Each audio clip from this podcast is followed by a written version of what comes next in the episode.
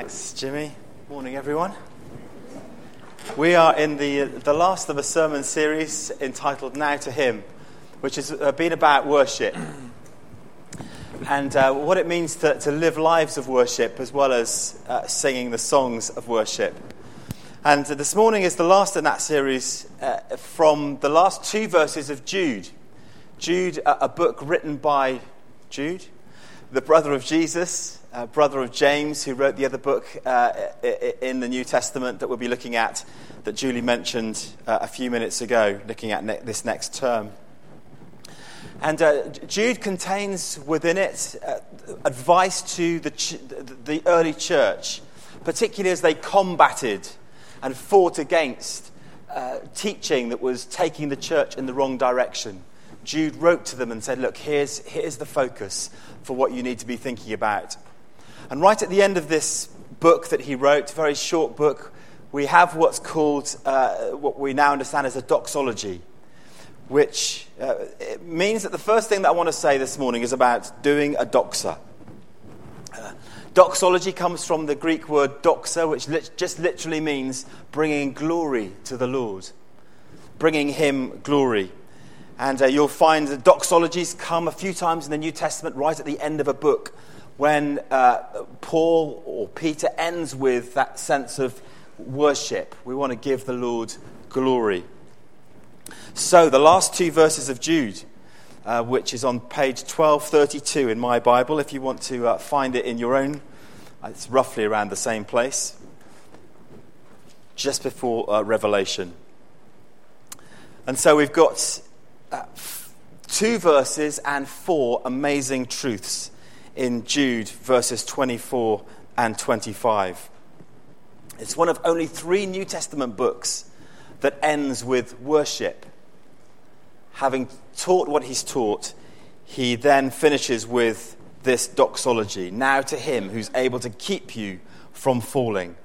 And he begins to unpack in these two, uh, these two verses what it means to be a person who worships.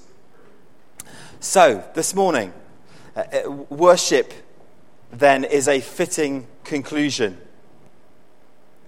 Worship is our central direction. And often in our lives, our Christian lives, we begin with worship and we head off in a direction following the Lord worshipfully. And yet it's very easy for our worship to tail away. We were learning recently at a conference that much of our evangelism is often focused towards student type evangelism, which basically says here's the good news of Jesus, here's an argument for him, now make a decision to follow him it becomes very uh, linear. Here's the evidence, believe in him, and now follow him. And many of us came to faith. I became a Christian when I was 19, and that kind of worked for me then. That sense of here's the evidence, believe in Jesus, and now follow him. What I've observed about myself is that, is that as you get through uh, the phases of life, you very quickly realize beyond you know, when you get beyond being a student and those early flushes of youth, some of us are a bit further beyond that than others. But uh, as we get to that phase, you realize that actually life sometimes kicks you in the teeth. And stuff that you thought was going to happen didn't happen. Or the things that you thought were going to work out in a particular way didn't work out as you'd hoped. And one of the knock on effects on that for us as Christians is that that sometimes affects our worship. The difficulties that we come across often, when they kick us in the teeth, stop us from worshipping. We kind of give up. We said it didn't work out like we'd hoped. And so when Jude said, uh, came right at the end of this letter, a, a reminder to worship, I think there's something corrective about that for our lives where we say, Do you know, there is stuff that's happened in my life that I would not have chosen. And I have a, a choice with that to either allow it to stop me to worship or to use it as a springboard to say, Lord, I don't understand totally, but I am committed to giving my life in worship to you. Even though sometimes I will not understand, I will worship the Lord anyway. And so, worship is a fitting conclusion to a book.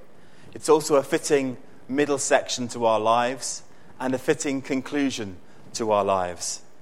I've said to various folks, you know, when it comes to that moment when I, when I finally die, I, would love to die in a time of worship, actually.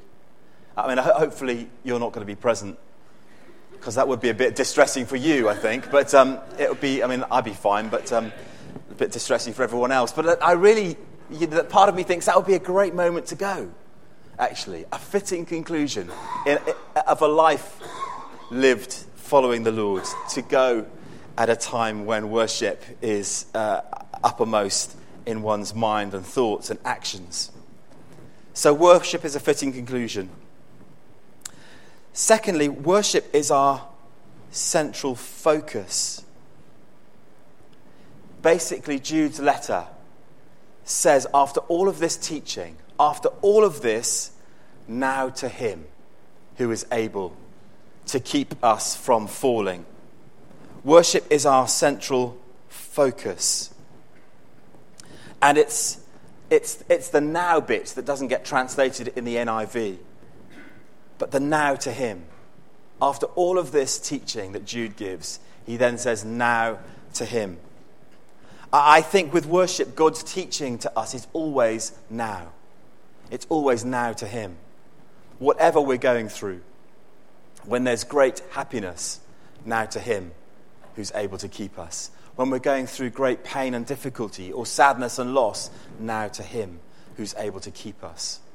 When we're going through moments of uh, you know, exhilaration and excitement, now to Him. When the church is going through moments of uh, pain or difficulty, now to Him. When we're full of enthusiasm because of the amount of money that's been raised for the Heart of the Community project, now to Him when we're full of trepidation because we fear that the rest of the money might not come in. Now to Him. Now to Him. Worship as a central focus is always right now. And then, thirdly, it's worth saying that it's always for Him. I don't know how many times you've left a church building or a worship experience or a celebration and you've said to yourself um, or to other people, How is the worship? Or we've left and we've gone, you know, I didn't know those hymns. Or I, I didn't know that second one. Or, or even, wasn't the worship dreadful this morning?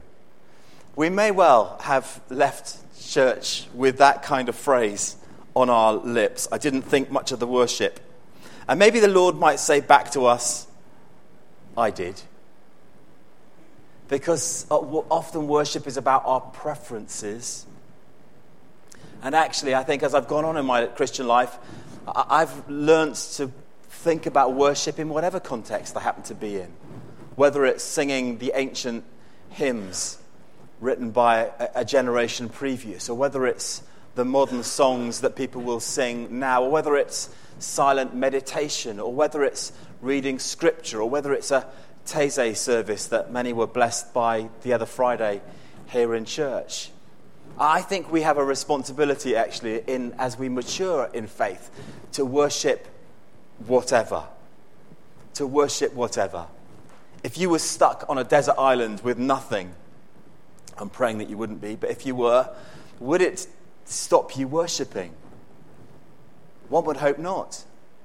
That you'd want to still call out to God, to pray, to give thanks, to pray for your situation uh, particularly. God calls us to worship Him. It's for Jesus.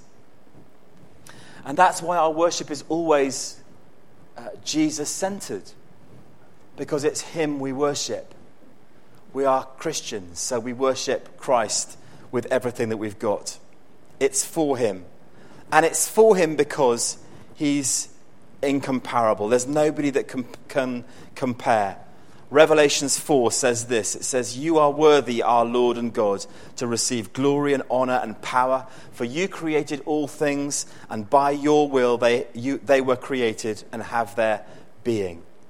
He's incomparable. His titles are his by right. Revelations 1 says, He was and is and is to come. He's uh, amazing. C.S. Lewis once said this He said, A man can no more diminish God's glory by refusing to worship him than a lunatic can put out the sun by scribbling the word darkness on the walls of his cell. He is incomparable.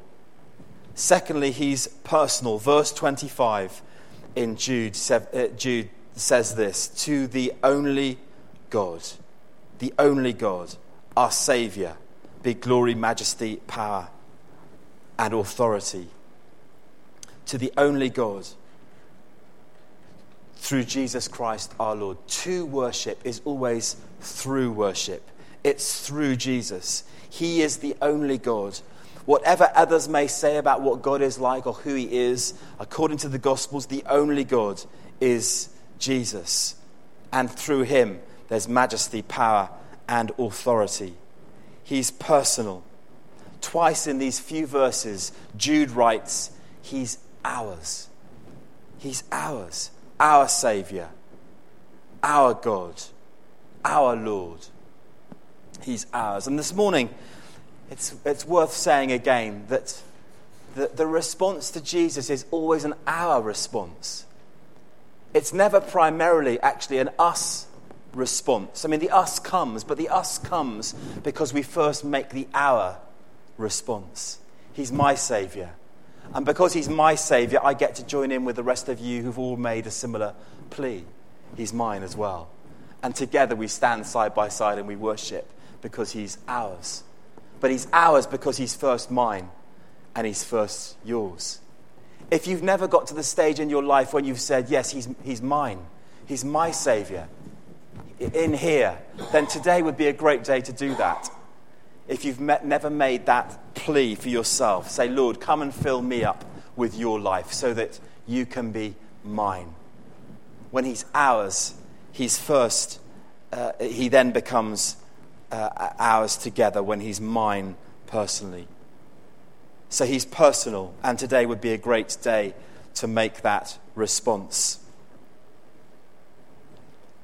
Somebody said to me this week just because you sit on the forecourt of Kwik Fit doesn't make you a car. And I think the same is true when uh, thinking about church. Just because we sit in a pew in a church doesn't make us Christians. You make a choice and say, Lord, come into my life, and then we become Christians. To sit in church doesn't make you something. We have to make a choice that Jesus is ours. And then worship is Jesus centered. He's our Lord. We've said a bit about that already. In our worship in this week, I would say keep your worship Jesus focused, particularly in this week as we look towards Easter, Maundy Thursday, Good Friday. The perfect opportunity, isn't it, as we gather together to keep our worship Jesus focused. Thank you, Lord, for all that you've done on the cross. Thank you for all that you've done as you rose again. Thank you for the promises that we receive as a result of that. Great opportunities to keep our worship Jesus focused. And then, lastly, uh, it's also recognizing that we worship the eternal one. He is before all ages, He's now, and He is forevermore. Worship is an eternal event. When we join together today and we sing these hymns and we express these truths about who God is, we join in an eternal event. We join with the angels gathered around the throne of heaven who worship for eternity. When we are worshiping here, we are touching something of the eternal when we worship together. It may not always feel like that, but that's what's happening when we worship together. We touch the eternal. It touches something of prehistory before the world was created and it touches the end times as well, when everything will be wrapped up and we gather round his throne. So, two verses and four amazing truths. He's incomparable. He's personal, that we worship this personal Jesus, and that we respond to Him. And lastly, He's eternal. It's now and it's forevermore. Worship is going to be the thing that endures throughout eternity. All our evangelism, all our church meetings, praise the Lord, all of those will stop. Everything will stop except worship, which will go on uh, for eternity, us knowing and loving the Lord. So, why don't we pray together?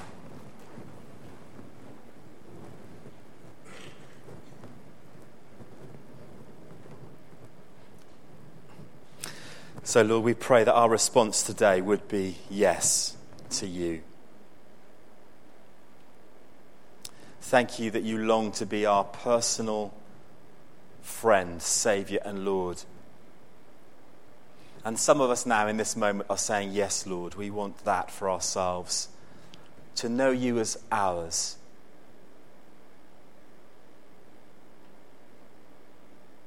So, Lord Jesus, come, make yourself real again for us and to us. And help us to give ourselves to you in return so that others might know you too. In Jesus' name, Amen.